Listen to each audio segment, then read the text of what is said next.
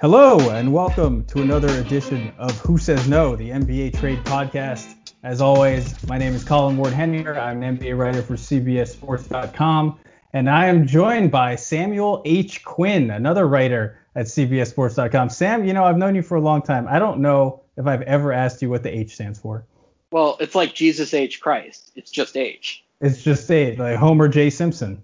Right, exactly. That's J A Y. Is it like A Y C H, like H? if that were the case, you know, I think I should change my Twitter name to that. But no, it actually, the story of my name is actually pretty interesting. I'm not going to take too long with this, but oh, get into it, man. Short, get into it. My mom was in the hospital, and she originally wanted to name me Harrison, and that's my middle name, Harrison. But she saw Michael J. Fox on the Tonight Show, and he was talking about his son Sam. So she's like, oh, you know what, Sam, that's a nice name. So I'm named after Sam Fox. Fast forward five, six years I go to the same school as Sam Fox. Sam Fox has a sister named Schuyler. I have a sister named Skylar. Sam Fox has another sister named Aquinnah, and my last name is Quinn. The biggest part of all this is a few years later, Sam Fox's cousin, um, fellow CBS employee Macklin Stern, coincidentally enough, comes to my school as one of my best friends, and I have never talked to Michael J. Fox about any of this. So I have all of these connections to his family, and I've never actually spoken about it with him with this. I feel like I need to play like the Back to the Future music, like Huey Lewis in the background here. There's some sort of time travel, like coincidence stuff going on for sure. Do you also have it a is. sports almanac that tells you who wins all the all the sporting events for the next 25 years? So how would this work? Would like Michael J. Fox be me in the future? I think that's how it has to work. I think so. Yeah, and you know, I could see it. You guys have a bear a slight resemblance. You know, I mean, we, we, both have our, our skills. You know, he has acting and, you know, being famous and wealthy and being the best person in the world. Every story about him is incredible. And, and I have fake trades. That's what I bring to the table. Speaking of fake trades, uh, also, it took us about 13 seconds to get off the rail. I think that's a new Who Says No record, by the way. So congratulations. Speaking of fake trades, uh, we're here for a reason, not just to talk about Back to the Future and Michael J. Fox coincidences. Uh, something's going on here with the Brooklyn Nets. Not off to the start that we thought they would be. They looked amazing in the first week. I think their first two games or something like that. They looked great. And now things aren't looking that great. And Sam, uh, you have an idea as to why, and perhaps something that might fix them a little bit. What, what's your idea? So there are a couple of problems, but the biggest, and this really came across in the Washington game, was they don't have a competent power forward unless you count Kevin Durant, who, frankly, given his health and given the makeup of that roster, should probably be playing small forward. They played Taurean Prince a lot, and not only against Washington, but in all of these seven games, and he's just not a good player. He doesn't contribute much as an NBA power forward. So we're going to upgrade that spot. And we have a couple of ideas in mind. The first one I want to throw out there is Harrison Barnes, who – you know, Train's missing night. You know, he was on the Warriors, and then Kevin Durant took his spot. So they've kind of almost been teammates at some point. Great three and D forward, can rebound a little bit. You know, really, really add something to that roster as far as just overall creativity, which they kind of need with Spencer Dinwiddie now out for the year. So here's my proposal. We just need salary filler because Harrison Barnes is on a long-term contract that Sacramento would probably want to get off. So we're going to send Prince to Sacramento. And then to make up the rest of the salary gap, we're going to send Spencer Dinwiddie, who's out for the year and on an expiring contract, to the New York Knicks, who can get the pleasure of saying, We took away a pretty well known net. All right, we got him for free. He was just salary filler. And the Nets, since they don't have Dinwiddie for this year anyway, aren't really losing much besides his bird rights and getting rid of him. So, Colin, what do you think about the Harrison Barnes fit? And who says no to that trade? I like I like the Harrison Barnes fit. I don't think Brooklyn says no to that. Uh, as much as they're gonna, uh, you know, not want to lose Dinwiddie for nothing, I think uh, I think they'll. He's a player option for next year. He might opt out anyway. I don't know if he's in their long-term plans. Like you said, they're playing this year without him anyway, and they clearly want to win the title this year and every year for the next, you know, four or five years if possible. Uh, honestly, uh, you know, the Knicks getting Dinwiddie for free. I don't think they say no. Like, sure, why not? I just don't know what the Kings are getting out of this here. So I, I, to me, the Kings say no, but I'm willing to hear arguments as to why they would do this trade. Well, the issue is that they've looked better to start the season than we probably thought. I mean, I had them at number 15 in the West coming into the year. They're three and four right now. That's that's not bad. Like they've had their moments. Tyrese Haliburton looks really good. You know, the incumbents look fine. Luke Walton is still Luke Walton, so not great, but you know, a little better than he was last year maybe this is something we revisit in 10 games if the Kings have sort of regressed to the mean. You know, they're three and four now. Maybe in a couple of weeks they're five and ten, and they're thinking, okay, yeah, let's go back to tanking. Let's get off of this contract. But you know, if the worst case scenario is Brooklyn has to give up a second round pick or something, like that's not the end of the world. Yeah, I just I, I always worry about so a guy like Barnes, like he's actually playing really well this year and putting up good numbers. Um, normally he's more of a you know, he's there for other reasons. His intangibles, his leadership skills, He's you know, by all accounts, a great locker room guy, great guy in general. Uh, my my concern with the Kings getting rid of him uh, would be all of a sudden that just that's already seems like a volatile situation with the coach and the kind of redundant positional redundancy they have around you know power forwards and now they have a lot of guards and all this stuff. Uh, Buddy Hield's been known to be you know unhappy from time to time and not text his coach. I, I worry that if you get rid of a guy like Barnes and that just all starts to collapse on itself. Well, the counter to that is that you have more minutes now to give to say Marvin Bagley, whose dad would probably like him out of Sacramento based on some yeah, Marvin Bagley's dad is listening to this. Like, wait, you didn't put him in the trade? Come on, he wants to go to Brooklyn. Well, the power is, forward. That's your power forward. The Kings have super rookie Tyrese Haliburton, who by all accounts is more mature than all of us put together. So maybe he can fix the locker room after Barnes is gone. And you know, this is a short term thing, right? Like if the Kings are trying to tank, which I think they probably in the end are going to have to do, do it for a year. Who cares if you're bad? And then you bring in your great veteran next year. Barnes also makes a lot of money. Look at this from the Brooklyn perspective.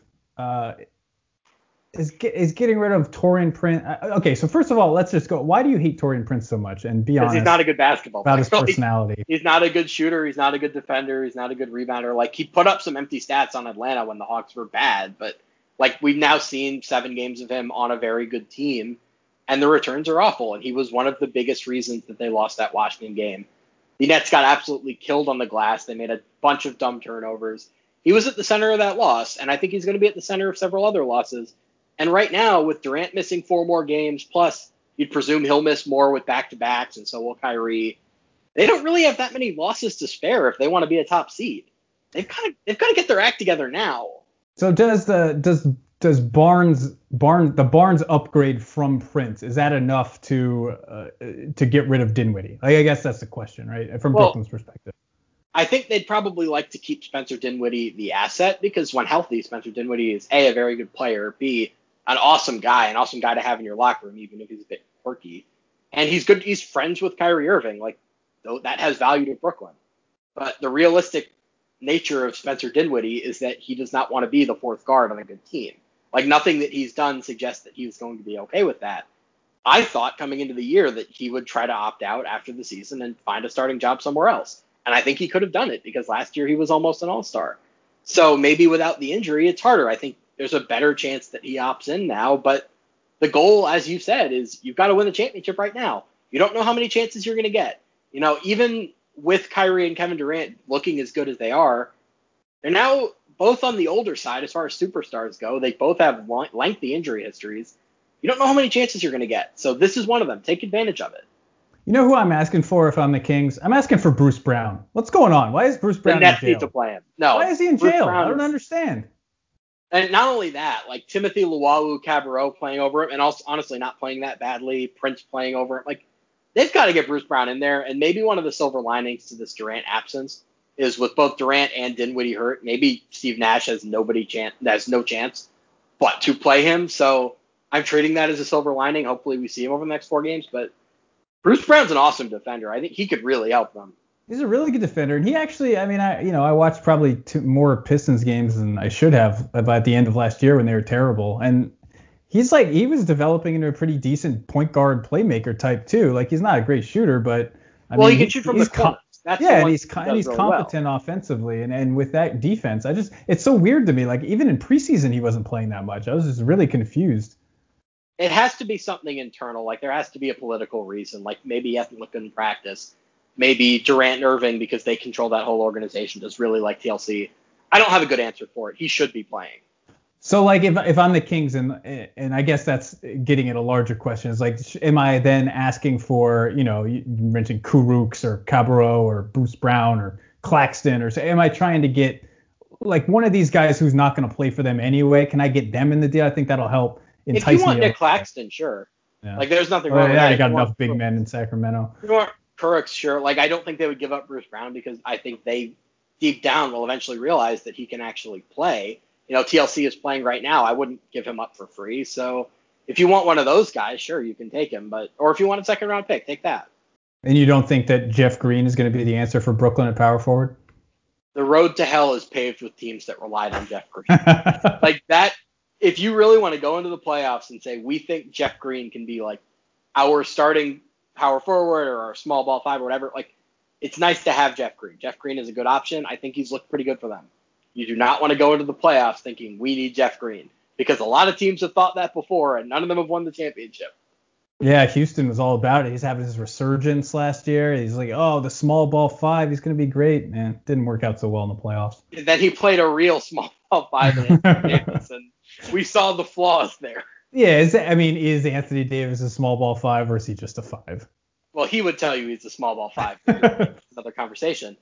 It's an interesting segue though into the other team we want to talk about, which is Houston, because yes. they have a power forward that a lot of contenders would really like who's making a good deal less than Harrison Barnes, and we don't know how motivated they are to trade him yet. He's kind of entwined with James Harden. What about PJ Tucker? What about? I thought you were going to say Bruno Caboclo. Well, he, well, we got to do a whole episode on Bruno. That's an entirely separate conversation. I'm just kidding. I didn't really think that. No offense, Bruno. So, what about something like PJ Tucker and Danuel House for Taurean Prince in a first round pick?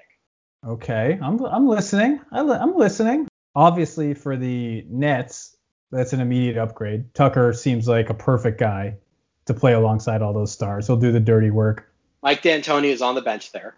Great corner three point shooter. They House House is getting bullied inside. Yeah, is House getting minutes at that point, or is he just kind of insurance? I mean, maybe you could play him over TLC. You kind of see how they look. I, I don't know. Like Danuel House is a nice little project, and worst case, maybe you flip him somewhere else. He's a little bit of salary you can trade in another deal. Like I'd probably like to play Danuel House. I think he's good, but I don't know. I don't think he's super important. He's mainly in there a salary filler. And plus, if you're getting two guys, it's easier to give up the first round pick. That's the yeah. That's the other question. Is it, are you are you willing to part with that for? Well, I get you know Tucker's expiring, but there's a good chance they could probably re-sign him. You would think, right? Yeah, I would say they would have a pretty easy time extending him. I don't think he's going to ask for that much it seems like a respect thing to him where he wants whatever team he plays for to make a real commitment to him. And if you have to commit to PJ Tucker for two more years at his current salary or something close, yeah, you do it in a heartbeat. It's not even if he falls off a cliff, that's he's worth so much more right now than he's making that it's worth it for a one year investment. So I would do that in a heartbeat. The question now is what do you have to do about the draft capital? And if I'm Brooklyn, like just give up my 2021 first round pick. Just say, we're not going to have a first round pick this year. It's fine. We don't need one. You know, Houston, you're getting the 23rd, 24th pick, whatever ends up being. And that's that. That seems like a pretty straightforward deal to me. Sam, I'm not going to lie. I like this a lot. I'm looking, so I'm easy, trying to, right? I'm trying to pick it apart, but like, it really does make sense for everybody. And like, on top of everything else, the Rockets hate House because of that stunt he pulled yes. in the bubble. So getting him out of there is not gonna. There, nobody's gonna be shedding any tears there. Uh, Prince is a guy who like like Prince can approximate House's production in the Rocket system, right? I mean, well, he can take a bunch of threes and miss most of them. Like, I don't know if you don't have any ambitions, then sure, by all means, play Taurean right. Prince. And but he's really know, in this salary filler. The elephant in the the Rockets room is, of course, that James Harden's probably going to get traded, and if you do that, there's no reason to hang on to PJ Tucker, so you might as well, well make this deal. Other, first round. The other question there is, do you need to hold on to PJ Tucker as an enticement in the James Harden proceedings? Because right now it doesn't seem like there's a good offer out there for James Harden. If you're the Rockets, do you have to hold on to Tucker and say, okay, fine, give us your best stuff for Harden, and we'll give you Tucker too. Mm. Also, like, do you want to pull the trigger on trading Tucker if Harden is, you know, let's say content, well, you talk to him, not making too much noise, you know? I mean, right now the Rockets are two and four. I I think they look a lot better than that record. And I think over, say, 20 games, they'll probably be back to 500 or above it a little bit. Like, John Wall looks great. James Harden looks great. Christian Wood looks great. The defense leaves a lot to be desired, but, like, they look pretty decent. Yeah, it's just a matter of what what Harden's going to do. I hate, you know, he's just taken this whole team by a new franchise hostage, and sounds like he's been doing that for a lot of years, but now well, it's it's much more in the open. It comes down to this: if they know that they're going to trade Harden in the end, then there's no reason to keep PJ Tucker. If they think there's a chance they can keep James Harden, then okay, it makes sense. Let's hold on to Tucker and try to win this. Try to get at least up to like the seven seed or something. Well, I uh, I like this trade more than I like the other one. I'll just tell you that.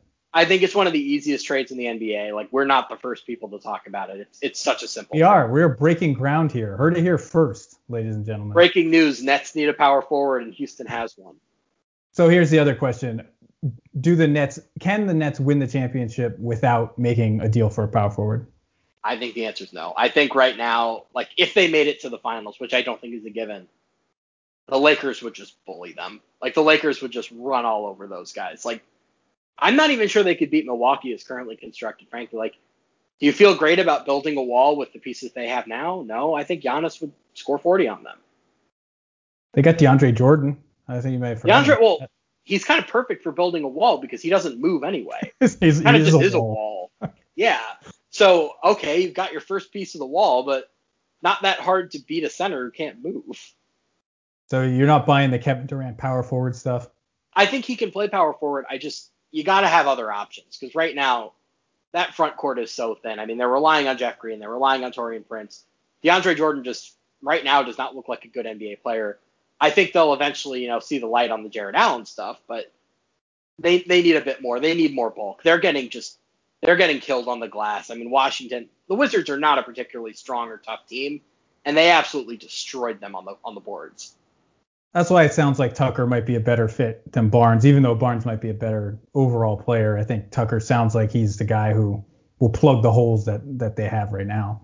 And it's it's just an easier trade to make. He's cheaper. He's older. He's on a team with, let's say, clear clear a clear direction. You know, clear ambitions.